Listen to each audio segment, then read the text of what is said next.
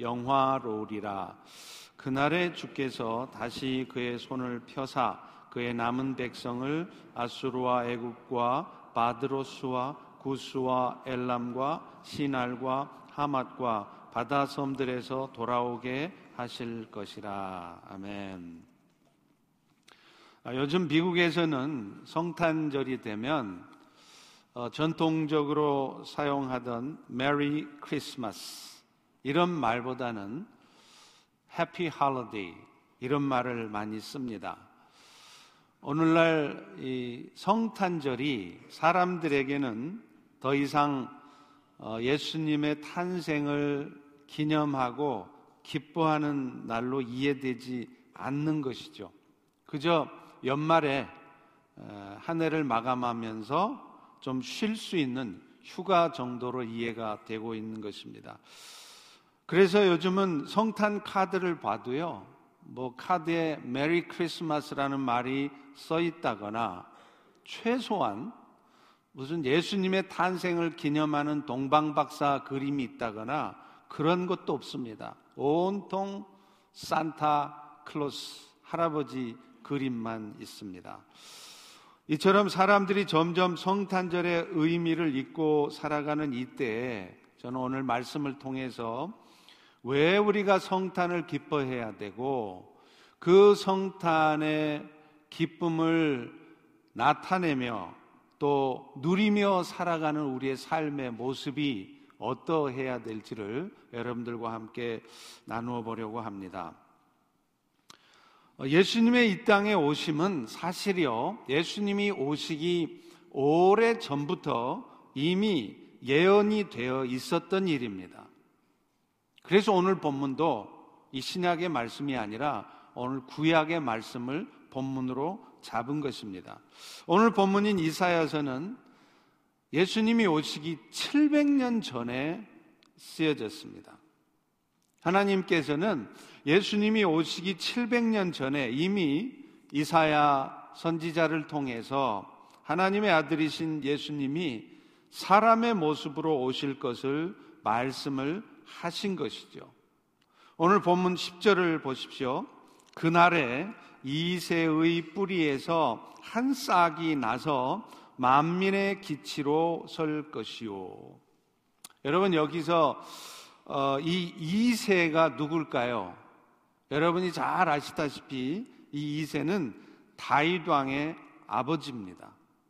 그러니까 이세 뿌리에서 한 싹이 난다라고 말씀한 것은 다윗 왕의 후손으로 메시아이신 예수님이 오실 것을 말씀하는 것이에요. 사실 이 말씀은 하나님께서 이미 다윗 왕에게 약속하신 것이었습니다.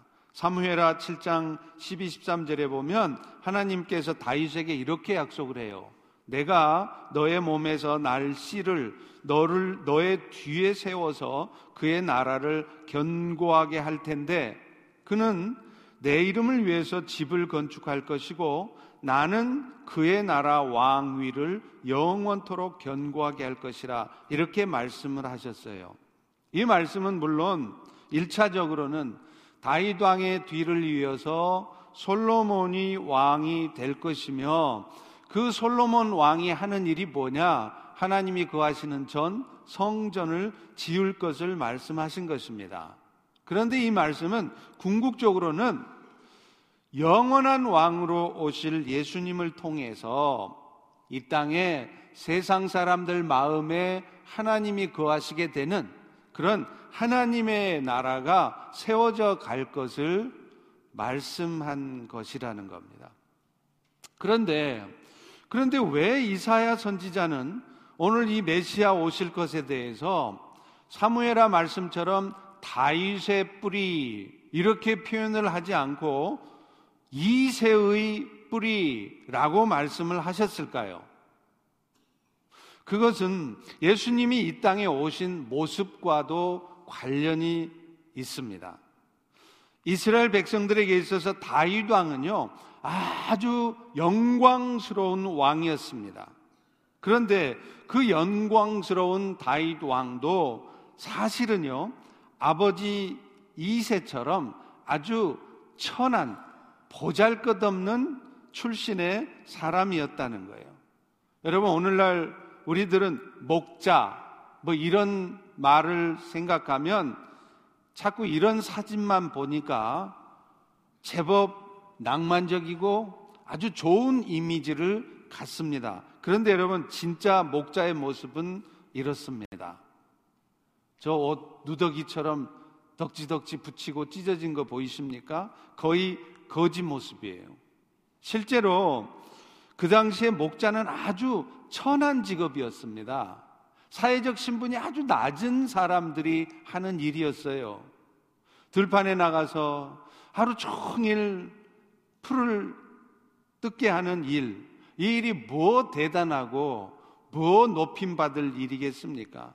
그런데 그 영광스러운 왕 다윗이 이런 아주 비천한 보잘 것 없는 목자였던 이세 아들이었다라고 하는 것은 예수님께서도 그렇게 아주 천한 모습으로 아주 비천한 인간의 모습으로 이 땅에 오실 것을 말씀하는 것입니다. 실제로 예수님은 그 자신이 창조주이시면서도 스스로가 피조물인 사람의 모습을 입고 오셨어요.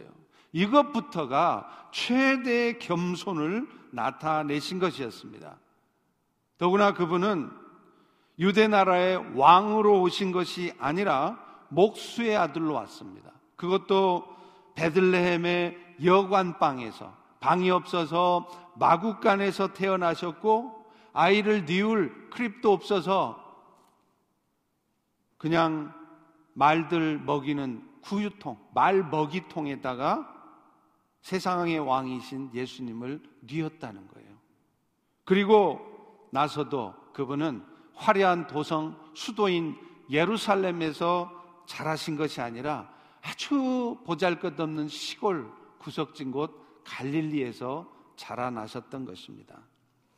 또 그분의 나심은요, 뿌리에서 한 싹이 나신다라는 말씀을 통해서도 그 의미를 찾을 수 있습니다. 아시다시피 여러분 싹이 어디에서 나옵니까? 뿌리에서 싹이 나시는 거 보셨어요? 다 싹은 줄기에서 스템, 기둥, 줄기에서 나오는 것이지 뿌리에서 나오는 게 아니에요. 그렇기 때문에 다이소의 후손으로 오실 메시아가 뿌리에서 싹이 난다. 이 말은 무슨 말이냐면 예수님께서 이 땅에 오시는 것도 사람의 생각으로는 이해할 수 없는 방법, 신비한 방법으로 이 땅에 오실 것이라는 것을 미리 말씀하신 것입니다. 아시다시피 예수님은 남녀 간에 어떤 정상적인 성적 관계를 통해서 잉태되고 태어나지 않으셨습니다. 동정녀, 그러니까 처녀였던 마리아를 통해서 성령으로 말미암아서 잉태되게 하셨어요. 여러분 이 일은 우리 사람의 정상적인 생각으로는 이해할 수 없는 신비인 것입니다. 그런데 사실은 예수님께서 이렇게 사람의 방법이 아닌 신비한 방법으로 이 땅에 나실 것을 이사야 7장 14절에도 이미 예언하고 있어요. 그러므로 주께서 친히 징조를 너희에게 주실 것인데 봐라 처녀가 잉태해서 아들을 낳을 것이요 그러면 그의 이름을 임마누엘이라 하리라.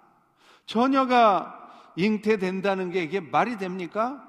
그런데 이게 예수님이 나시기 700년 전에 이미 예언이 되어 있었다는 거예요. 그래서 하나님의 아들 예수가 이 땅에 오시는 것은 이렇게 예언된 대로 사람의 방법이 아닌 신비한 방법으로 이 땅에 오실 것을 말씀하셨고 그 말씀대로 이 땅에 오신 것입니다. 자, 그런데 이렇게 이미 구약 성경에서도 수도 없이 많은 곳에서 약속된 이 메시아는 도대체 왜 이 땅에 사람의 모습으로 오셔야만 했습니까? 그것이 오늘 성탄을 맞는 우리가 이 성탄을 즈음해서 될 듯이 기뻐해야 되고 감사해야 될 이유인 것이에요. 오늘 본문은 그것을 뭐라고 설명을 하느냐면 만민의 기치로 설 것이요 그 깃발 아래 모인 자들을 영화롭게 하기 위함이라 이렇게 10절에서 말씀을 하고 있습니다. 여기서 기치 이 말이 무슨 말이냐? 히브리어로 하면 네스라는 단어를 씁니다. 그 뜻이 뭐냐면 신호 혹은 표시라는 뜻이에요. 다시 말하면 여러분이 좀 더 쉽게 이해할 수 있도록 하면 군대에서 쓰는 군기 혹은 깃 발 이런 거를 말하는 것입니다. 여러분 특별히 군인들이 전쟁을 할 때 제일 먼저 앞세우는 게 뭡니까? 군대들 다 갔다 오셨죠? 뭐예요? 군기예요, 군기. 왜 군기가 필요하느냐 하면 전쟁을 하다 보면요. 아군과 적군을 구분할 수 없을 정도로 혼란스러운 상황이 발생합니다. 그럴 때 군기를 세워놓으면 그때 군인들이 그 군기를 보고서 자기가 속한 부대를 찾아가서 그 아래 모이게 되어 있다는 거예요. 그렇기 때문에 지금 예수님께서 만민들의 기치로 선다, 깃발로 선다, 이 말씀은 무슨 말씀이냐면 이제 예수님이 오시게 되면 그 예수님을 중심으로 하나님 나라의 백성된 자들, 그러니까 오늘날 하나님의 자녀가 된 여러분들이 모여지게 하시겠다는 거예요. 그리고 그 중심에 바로 예수님이 계시겠다는 것입니다. 그런데 사실 이 깃발은요, 하나님께서 모세로 하여금 광야에서 노뱀을 만들어서 장대에다가 높이 매달아서 들게 하신 사건을 연상시키는 것입니다. 여러분도 알다시피 당시의 이스라엘 백성들은요, 광야의 힘든 여정 속에서 얼마나 하나님을, 모세를 원망합니까? 그런 엄청난 홍해 기적을 경험하면서 애굽에서 건져내졌음에도 불구하고 단 3일을 못 참아요. 3일 동안 마실 물이 없다, 먹을 것이 없다 하면서 계속 하나님을 원망하고 모세를 원망해요. 이렇게 우리를 살게 할 것 같으면 뭐하러 우리를 애굽에서 불러냈느냐? 차라리 애굽에서 종으로 노예로 살 때가 더 나았겠다. 뭐 이런 식으로 말도 안 되는 원망과 불평을 계속 쏟아냈습니다. 그럴 때 하나님이 어떻게 하시죠? 광야의 불뱀을 통해서 그 백성들이 뱀에 물려 죽게 하셨다는 거예요. 그런데 그때 모세가 하나님 앞에 기도를 합니다. 여호와여 저들이 하나님의 백성 아닙니까? 그러니 저들을 불쌍히 여기시고 살려 주십시오. 그럴 때 하나님이 어떻게 하죠? 모세로 하여금 놋 뱀을 만들어서 놋으로 만든 뱀을 만들어서 장대에 달아 높이 들게 하시고 그 놋뱀을 쳐다보기만 하면 다른 거 다 필요 없습니다. 바라보기만 하면 다 살게 해 주셨다는 거예요. 그래서 민수기 21장 8절에 이렇게 써 있습니다. 여호와께서 모세에게 이르시되 불뱀을 만들어 장대 위에 매달아라. 물린 자마다 그것을 보면 살리라. 그래서 여러분 아세요? 지금도 그 군대 가면 병과 중에 여러 병과가 있잖아요. 근데 병 고치는 군의 장교들, 군의 장교들을 나타내는 그 병과 마크가 뭐냐면 바로 이 장대에 매달린 노뱀 형상을 가진 그림을 쓰고 있어요. 저게 바로 군의 병과 휘장 마크입니다. 저게 바로 노뱀을 얘기하는 거예요. 장대에 달린 노뱀이죠. 이 노뱀의 사건은 하나님의 아들 예수께서 결국은 저렇게 장대에 달린 노뱀처럼 십자가에 달려 죽으시게 될 때 그 불뱀으로 상징되는 사탄의 세력을 오히려 멸하시고 택하신 자들을 구원하실 것을 상징적으로 보여주시는 거예요.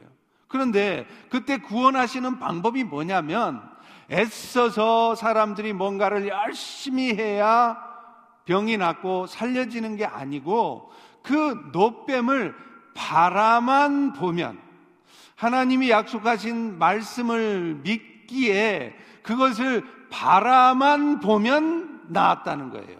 이게 뭘 의미하겠습니까? 오늘날 우리가 예수님의 십자가의 은혜를 입어서 구원함을 얻는 것이 우리가 열심히 착하게 살고 말씀대로 사라져서 되는 게 아니라 하나님께서 약속한 말씀을 믿기에 예수님을 바라만 보면 그 믿음 때문에 구원을 얻게 되는 것과 같은 것이죠. 따라서 지금 이사야는 장차 다윗의 후손으로 오실 메시아께서 십자가에 달려서 대속의 죽음을 당하실 때 그 예수님을 믿는 믿음을 가진 모든 자들이 구원받으실 것을 이 말씀을 통해 선포하신 거예요. 사실 오늘 본문의 말씀은 하나님께서 이스라엘 백성들을 바벨론의 포로로 잡혀가게 하셨지만 결국은 그들을 다시 예루살렘으로 불러 모으실 것을 말씀하신 거예요. 그래서 오늘 본문 10절 후반부에도 보면 열방이 그에게로 돌아올 것이다. 그리고요, 11절에 보면 주께서 그의 손을 펴사 그 남은 백성을 아수르에서 애굽에서 구스와 시날과 여러 섬들에서 바다 섬들에서 돌아오게 할 것이라 이렇게 말씀을 하고 있는 것입니다. 그 당시에 이스라엘 백성들은요 여러 곳에 흩어져 있었어요. 나라가 망하니까 아수르의 포로로 끌려가기도 하고요. 바벨론의 포로로 잡혀가기도 하고요. 애굽으로 도망가기도 하고요. 오늘날 에디오피아라고 할 수 있는 구스로 또 바다 섬들 지중해를 둘러싼 여러 나라들을 그 당시에는 바다에 있는 섬들이라고 이해를 했습니다. 그래서 그 바다 섬들에 다 흩어져 살았어요. 그런데 하나님께서는 예수 그리스도를 통해서 그 흩어져 있는 자기 백성들을 불러 모을 거라는 겁니다. 그렇기 때문에 궁극적으로 이 말씀은 메시아이신 예수님을 통해 세상의 사람들로 하여금 하나님의 도성인 교회로 모이게 할 것이다 하는 것을 말씀하신 것입니다. 그리고 그리고 이 일은 예수님께서 이 땅에 처음 오심으로 시작이 되었고 그리고 예수님이 다시 오셔서 이 세상을 다 심판하시고 새 하늘과 새 땅을 만드실 때 그때 우리 눈앞에도 완전한 형태로 펼쳐지게 될 것입니다. 그래서 로마서 15장 12절에서도 사도 바울은 오늘 본문의 말씀이 그리스도로 말미암아 이루어지게 될 것을 이렇게 표현을 하고 있어요. 또 이사야를 통해 이르되 이새의 뿌리 곧 열방을 다스리기 위해서 일어나시는 이가 있으리니 예수님을 말하겠죠. 그래서 모든 열방이 그에게 예수님에게만 소망을 두게 될 것이다. 결국 이사야 선지자가 한 오늘 말씀은 그리스도로 말미암아 주님의 택한 백성들이 소망 가운데 하나님의 나라로 교회로 모여지게 될 것이라는 것을 말씀 하신 것이죠. 그런데 더 중요한 말씀은요. 그렇게 모인 주의 백성들이 그로 말미암아 영화롭게 될 것이다. 이렇게 말씀하고 있다는 거예요. 그러니까 오늘도 여러분들이 왜 이 교회에 모여 있느냐? 주께서 여러분들을 영화롭게 하시겠다는 거예요. 그가 거한 곳이 영화롭게 되리라. 여기서 말하는 그가 거한 곳이 뭐겠습니까? 예수님의 깃발 아래 하나님 나라의 백성들이 모인 곳이죠. 다시 말하면 하나님의 나라요. 오늘날 이 시대의 교회를 말하는 것입니다. 그런데 그 교회에 모인 사람들이 어떻게 되느냐? 여러분이 현재 어떤 모습이건 상관없이 영화롭게 되어질 것이며 주님이 다시 오시게 될 때 여러분 모두가 다 영광의 형체로 변화되어져서 영원토록 그 하나님의 영광 가운데 살 것이라는 것입니다. 사실 오늘날 사람들은 처음 창조되었을 때 하나님이 주셨던 그 하나님의 형상을 잃어버렸어요. 하나님을 떠난 죄로 말미암은 일입니다. 자주 말씀드린 것처럼 죄라는 게 무슨 미국 국가의 법을 어기거나 혹은 도덕적으로 뭘 잘못한 것만을 말하는 게 아니에요. 보다 근본적으로 죄라는 건 뭐냐면 하나님에 의해 창조된 인간이 자기를 지으신 하나님을 알아보지 못하고 하나님을 떠나서 자기 잘난 맛에 사는 것, 이게 죄라는 거예요. 그러니까 도덕적으로는 죄 안 짓고 잘 사는 것 같아도 창조주 하나님 잘 모르고 하나님 별로 인정도 안 하고 그 하나님하고 상관없이 내가 내 인생을 열심히 살고 있으면 여러분이 세상 죄는 안 지고 있어도 여러분은 죄인인 것입니다. 다시 말하면 하나님과의 단절이죠. 그런데 이렇게 하나님과 단절된 인생들은 하나님과 단절되어 있기 때문에 결국 세상 죄를 지게 돼 있어요. 그리고 그 세상 죄를 짓고 있는 세상의 수많은 사람들이 사는 이 세상에 살기 때문에 우리 인생이 그렇게도 고달프고 속상하고 힘든 것입니다. 오늘 시간에 이 자리에 앉은 여러분 중에도 뭔가 어떤 일 때문에 굉장히 마음 상하시고 막 속상하시고 마음속에 막 미움이 가득 차 있고 막 걱정스럽고 실제적으로 육신의 어떤 연약함 때문에 고통스럽고 그런 분들이 많이 계실 겁니다. 왜 그런 줄 아세요? 그것이 바로 하나님을 떠나 사는 인생들이 죄 가운데 살기 때문에 나타나는 현상이에요. 그래서 로마서 3장 24절은 그런 우리 인생들의 형편을 이렇게 표현합니다. 모든 사람이 죄를 범하였음에 하나님의 영광에 이르지 못했다. 여기서 말하는 하나님의 영광이라는 것은 온 우주 만물 가운데 드러나 있는 하나님의 부요하심이에요. 그런데 날 때부터 죄악된 본성을 갖고 태어났기 때문에 결국은 죄를 지을 수밖에 없는 인생들은 그 죄로 말미암아 그 하나님의 부요하심 가운데 거하지 못하는 거예요.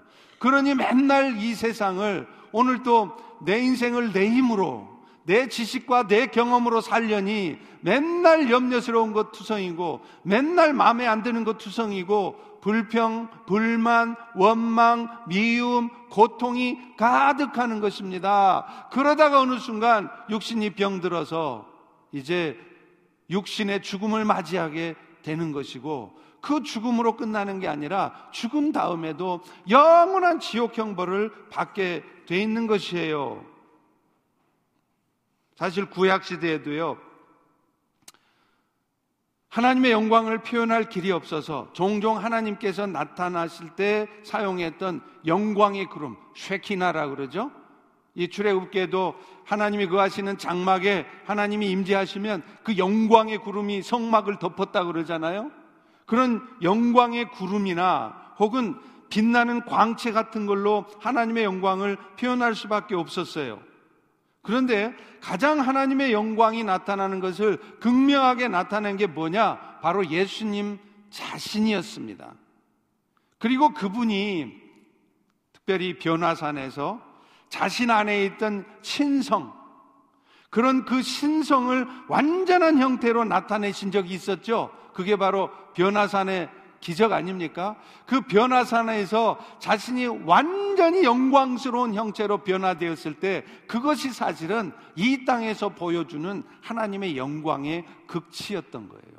그런데, 그런데 놀라운 것은 그가 선 곳이 영화로워지리라 이 말씀은 뭐냐면 그 예수님 때문에 오늘 우리에게도 그 하나님의 영광이 임하고 나타나고 누려진다는 것입니다. 할렐루야! 물론 그 일은 주님께서 다시 오셔서 이 땅을 심판하시고 영원한 하나님의 나라를 만드시기 전까지 완전하게 누려지거나 나타나지는 않을 것입니다. 그러나 부분적이지만 불완전하지만 지금 우리가 이 땅을 살아가는 이 순간에도 그 하나님의 영광은 얼마든지 그리스도를 통해 나타날 수 있어요.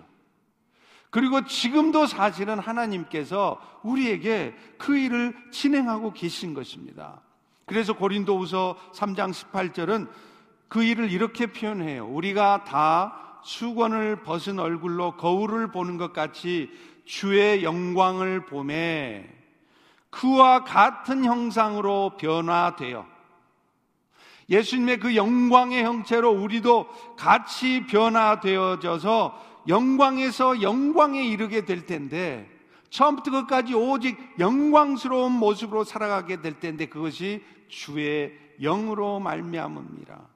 오늘도 우리 안에 그리스도의 영으로 오신 성령으로 말미암아서 이 일이 이 땅에 사는 동안에도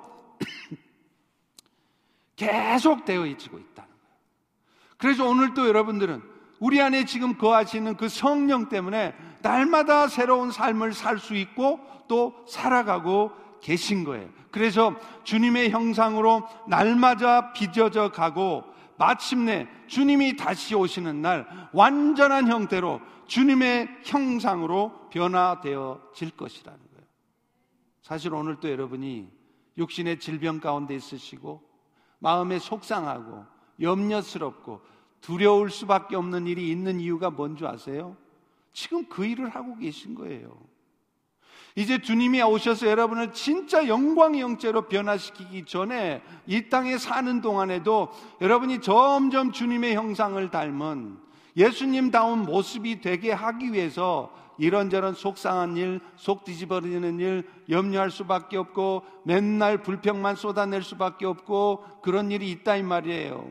오늘도 좀 내가 생각한 대로 뭔 일이 되어졌으면 좋겠는데 심지어는 교회도 직장도 가정도 내 뜻대로 안 되는 것입니다. 그게 뭘까요? 우리가 그렇게 주님의 형상으로 이 땅에서도 영화로운 존재가 되어지도록 하나님이 주의 영이 여러분을 빚어가고 계시는 거예요. 그런 여러분이 지금 불평만 하고 화만 내고 염려만 하고 계실 일이 아닌 것이죠. 그런 상황 속에서도 오히려 감사할 수 있는 것입니다.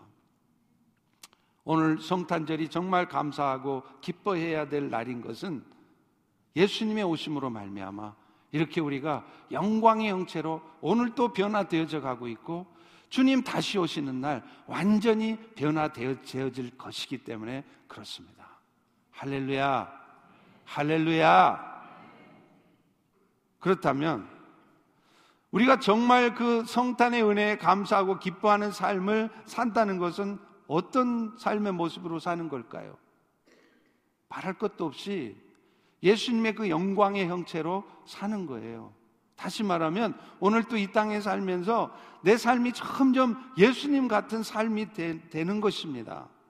겸손과 섬김의 삶을 사는 것입니다. 신앙생활을 하면 할수록 예수를 알면 알수록 더 겸손해지게 돼 있지. 영적으로 막 교만해져서 남을 함부로 판단하고 정죄하고 내가 생각하고 있는 기준을 가지고 남들을 함부로 그렇게 하지 않습니다. 더 겸손해지는 거예요. 또요, 내가 힘들고 어려워도 예수님이 우리를 위해서 자기 생명을 드렸던 것처럼 사람을 섬기고 세상을 섬기는 삶을 사는 거예요. 내가 살기 좀 힘들다고, 내 삶의 형편이 좀 어려워졌다고, 세상을 섬기고 하나님의 나라를 섬기는 일들을 소홀히 하고 멀리하며 뒤로 물러서는 것이 아니라 어찌하든지 더 겸손하고 낮아진 마음으로 그런 섬김의 삶을 사는 것이 그게 사실은 성탄을 진짜 기뻐하는 우리의 마땅한 모습인 것입니다. 여러분, 예수님은 하늘 영광을 버리고 이 세상에 오셨습니다. 그것도 얼마든지 왕으로 오실 수 있잖아요. 근데 왜 예수님은 가난한 몫으로 오셨을까요? 그것도 화려한 왕궁에서 태어나시지 않으시고 말 구유에 누이실 정도로 낮은 자리로 오셨을까요? 이것은 오늘 그 은혜를 입은 우리들도 그런 삶을 살도록 우리에게 말씀하시는 거예요. 창조주의 하나님이 피조물인 사람의 모습을 입고 이 땅에 오신 것처럼 우리도 그렇게 늘 겸손하게 자신을 낮추며 사랑의 섬김을 하라고 그러신 것입니다. 그래서 오늘 또 여러분이 다른 사람을로부터 마음 상하기도 하고 상처가 될 만한 그런 말을 여러분이 듣기도 하시는 것입니다. 왜요? 더 겸손해지라는 거예요. 더 낮아지라는 거예요. 여러분들이 오늘 또 열심히 노력하고 애를 쓰고 우리 학생들의 경우에 또 우리 자녀들의 경우에 열심히 공부하지만 오히려 좋은 결과를 얻지 못하는 이유가 바로 그것 때문입니다. 세상 사는 일이 내 힘으로 되지 않다는 것을 깨달아서 더 겸손함으로 주님을 바라보며 살라고 그런 일들이 있는 것입니다.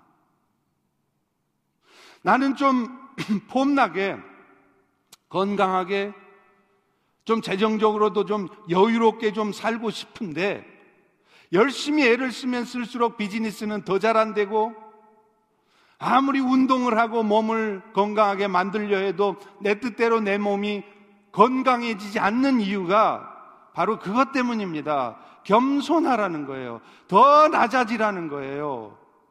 지금도 충분히 겸손하다 생각하시겠지만 거기서 더 낮아지시라는 거예요. 예수님처럼 세상의 창조주 하나님이 가장 낮고 낮은 인간의 모습, 피조물의 인간의 모습뿐만 아니라 목수의 모습으로 그것도 십자가에 죽기까지 낮아진 그 완전한 겸손 가운데 나아가라고 오늘도 여러분 인생에 이런저런 속상한 일, 자존심 상한 일, 힘든 일, 고통스러운 일, 내 마음대로 안 되는 일들이 벌어진다는 것입니다. 그리고 그런 겸손함을 가지고 뭐를 합니까? 섬김의 삶을 살라는 거예요. 여러분 실제로 그렇잖아요. 겸손해질 때 진짜 예수님처럼 섬기는 삶이 나오더라고요. 내가 겸손해지지 않잖아요.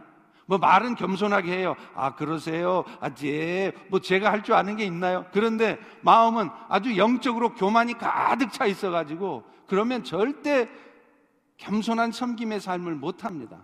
조금만 섬기다가 수틀어지면 마음 상하는 얘기 들으면 금방 섬김을 포기해요. 그런데 진짜 겸손해져 있잖아요. 정말 낮아져 있잖아요. 내가 무슨 말을 듣던 말던 그게 뭔 상관입니까? 예수님께서 나를 위해서 창조주 하나님이 사람의 모습으로 오셔서 나를 위해서 십자가에 죽어주시고 그 모진 고통 당하셨는데 내가 사람들한테 교회 다른 지체들한테 이런저런 얘기 듣는 게 이게 뭔 대수냐고요. 여러분, 죽은 막대기가 막 때린다고 그래서 그 막대기가 막 펄쩍펄쩍 뛰면서 막 반동을 하면서 왜 때려! 왜 때려! 그런 막대기 보셨어요? 막대기는요, 아무리 두들겨 패도 가만히 있어요. 왜요? 죽었으니까. 근데 예수님께서는 우리에게 그렇게 말씀하는 거예요. 낮아지라는 거예요. 더 겸손하라는 거예요. 그리고 그 겸손함을 가지고 예수님이 그랬었던 것처럼 섬기라는 겁니다. 마가복음 10장 45절에 이렇게 말씀하세요. 인자에 온 것은 섬김을 받으려 함이 아니요 도리어 섬기려 하고 자기 생명을 많은 사람의 대속물로 주려 함이라. 여러분 사실 예수님이 왜 십자가를 져야 돼요? 지으실 이유가 없어요. 그분은 죄가 없으시기 때문에. 근데 왜 죄 없으신 예수님이 십자가를 지셨습니까? 여러분을 섬기시려고 그런 거예요. 그래서 그분은 고난의 잔을 여러분을 위해서, 우리를 위해서 받으신 것입니다.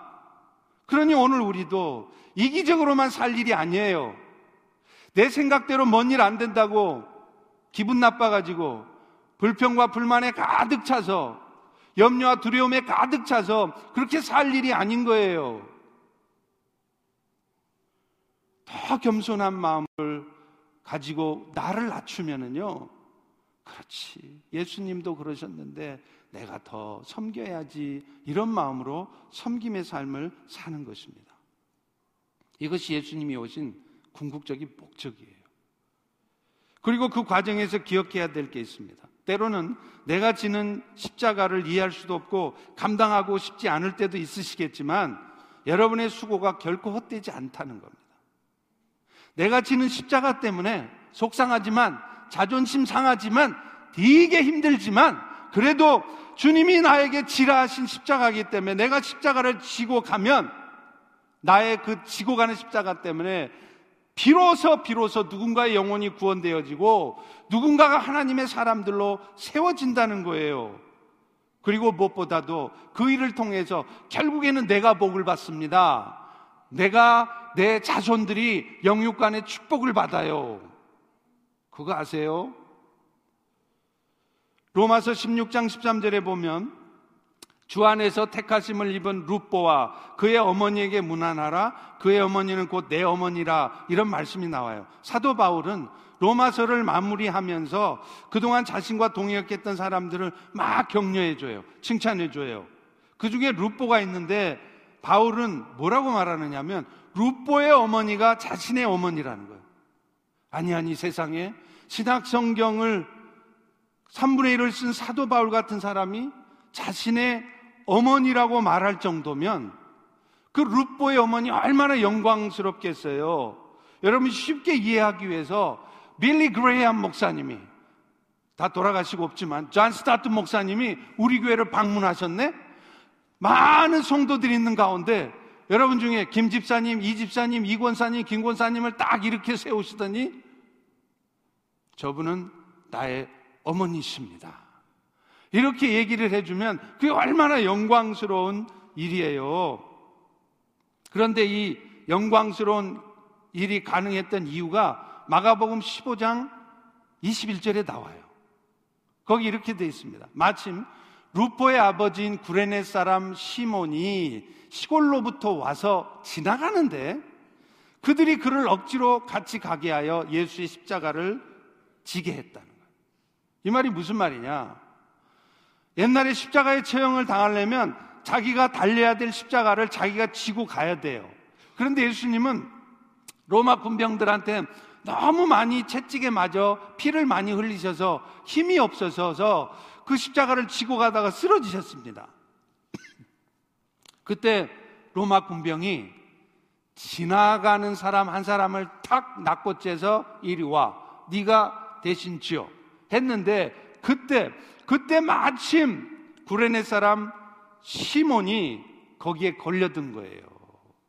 그래서 그 시몬이 그 십자가를 치고 가는 겁니다. 아마 그 십자가를 치고 가던 시몬은 그런 생각을 했을지 몰라요. 아까 뭐라고요?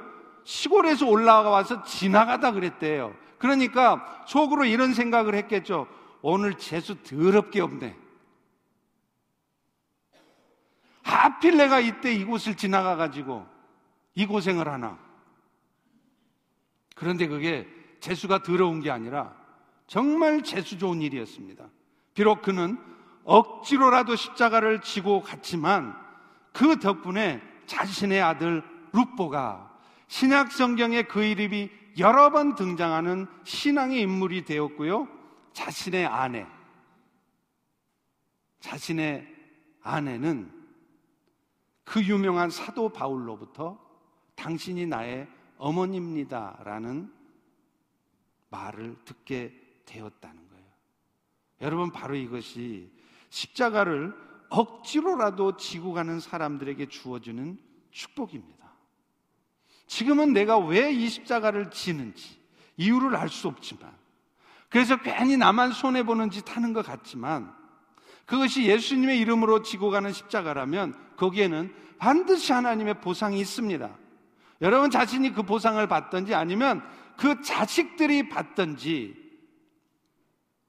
그 자신이 혹은 그 자녀가 하늘의 축복뿐만 아니라 땅의 기름진 축복을 받습니다. 그러니 손해가 아니에요. 저는 그런 경우를 참 많이 봐요. 선교지에 있는 선교사님의 자녀들 혹은 시골에서 몇 안 되는 성도들이지만 묵묵히 십자가의 불을 밝히면서 목회하시는 목사님들의 자녀들을 보면요. 희한하게 잘 풀려요. 언젠가도 한번 얘기했죠. 제가 한국에 섬길 때 저희 교회에서 프로그램의 하나로 지방 미자리 교회를 섬기는데 주일 오후 예배를 안 드리고 그 미자리 교회 가서 예배를 드려줍니다. 경북 문경에 갔을 때 골짜기에 교회가 세워져 있어요. 목사님 사택도 없어요. 다 찌그러진 그 문경 그 교회 성도가 딱 두 분. 그것도 두 분 다 노인네. 근데 그 교회를 못 떠나요. 왜요? 자기라도 떠나버리면 이 두 분도 안 되는 이 노인네지만 예배 드릴 데가 없어서. 그래서 그분은 그 경북 문경 그 산골짜기에서 그분들하고 같이 예배를 드리고 교회를 하고 계시는 거예요.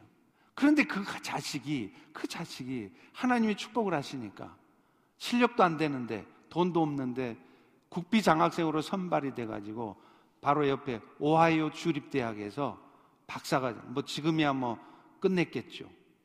그런 일이 왜 있다고 생각하세요? 그 자식이 자기가 고백을 해요. 자기의 국비 장학생 선발된 것은 자기가 똑똑해서 공부 잘해서 된 게 아니래요. 자기가 자기를 잘 알 거 아니에요. 하나님이 그렇게 하신 것입니다. 여러분 오늘날 한국교회 긍정적인 영향을 미치고 계시는 이찬수 목사님 아시죠? 이 이찬수 목사님도 원래 목사님 아들이었어요. 그런데 아버지 목사님은 그렇게 이름이 알려진 분이 아니었습니다. 그런데 이분은 더구나 40일 금식기도 하다가 돌아가셨어요. 그러면 우리는 그렇게 40일 금식 기도 하다 죽으면 그래도 그 믿음을 가지고 생명 걸고 기도한 것을 귀하게는 안 보고 이런 말을 해요. 참 지혜도 없다. 아니 여러분 40일 금식 기도 하다가 돌아가신 분을 향해서 그런 말을 한 말 할 말입니까 그게? 아니 어떻게 생명을 바쳐서 금식기도 하다가 돌아가셨는데 비록 돌아가시긴 했지만 그 생명을 바친 믿음이 귀해 보여야지 지혜 없다는 말을 뱉어낸단 말이에요. 이게 오늘날 우리들의 모습이에요. 그런데 그 지혜 없으신 그 목사님의 아들 이찬수 목사님이 지금 얼마나 한국 교계에 엄청난 긍정적인 영향을 미치고 계십니까? 사랑하는 성도 여러분, 성탄절을 맞이해서 정말 예수님이 오신 의미가 무엇인지 다시 한번 되새기십시오. 그리고 그것이 정말 감사하다면 오늘 그분이 그러셨던 것처럼 우리는 더욱 겸손하게 세상과 사랑을, 사람을 섬기는 것입니다. 그리고 그 과정에서 혹시 견디기 힘드시고 당장이라도 그 십자가를 던져버리고 싶은 마음이 드신다면 다시 한번 여러분을 위해서 십자가의 모진 고통을 참으셨던 예수님을 기억하십시오. 그리고 얼떨결이지만 십자가를 지고 갔던 구레네 사람 시몬에게 우리 주님께서 어떻게 갚으셨는지를 기억하십시오. 그래서 이번 성탄이 만민의 깃발이 되어서 이 땅에 오셔서 우리를 영화롭게 하신 그분의 은혜를 세상에 나타내는 그런 계기가 되는 또 그런 삶을 살기를 결단하는 시간이 되기를 예수님의 이름으로 축원드립니다.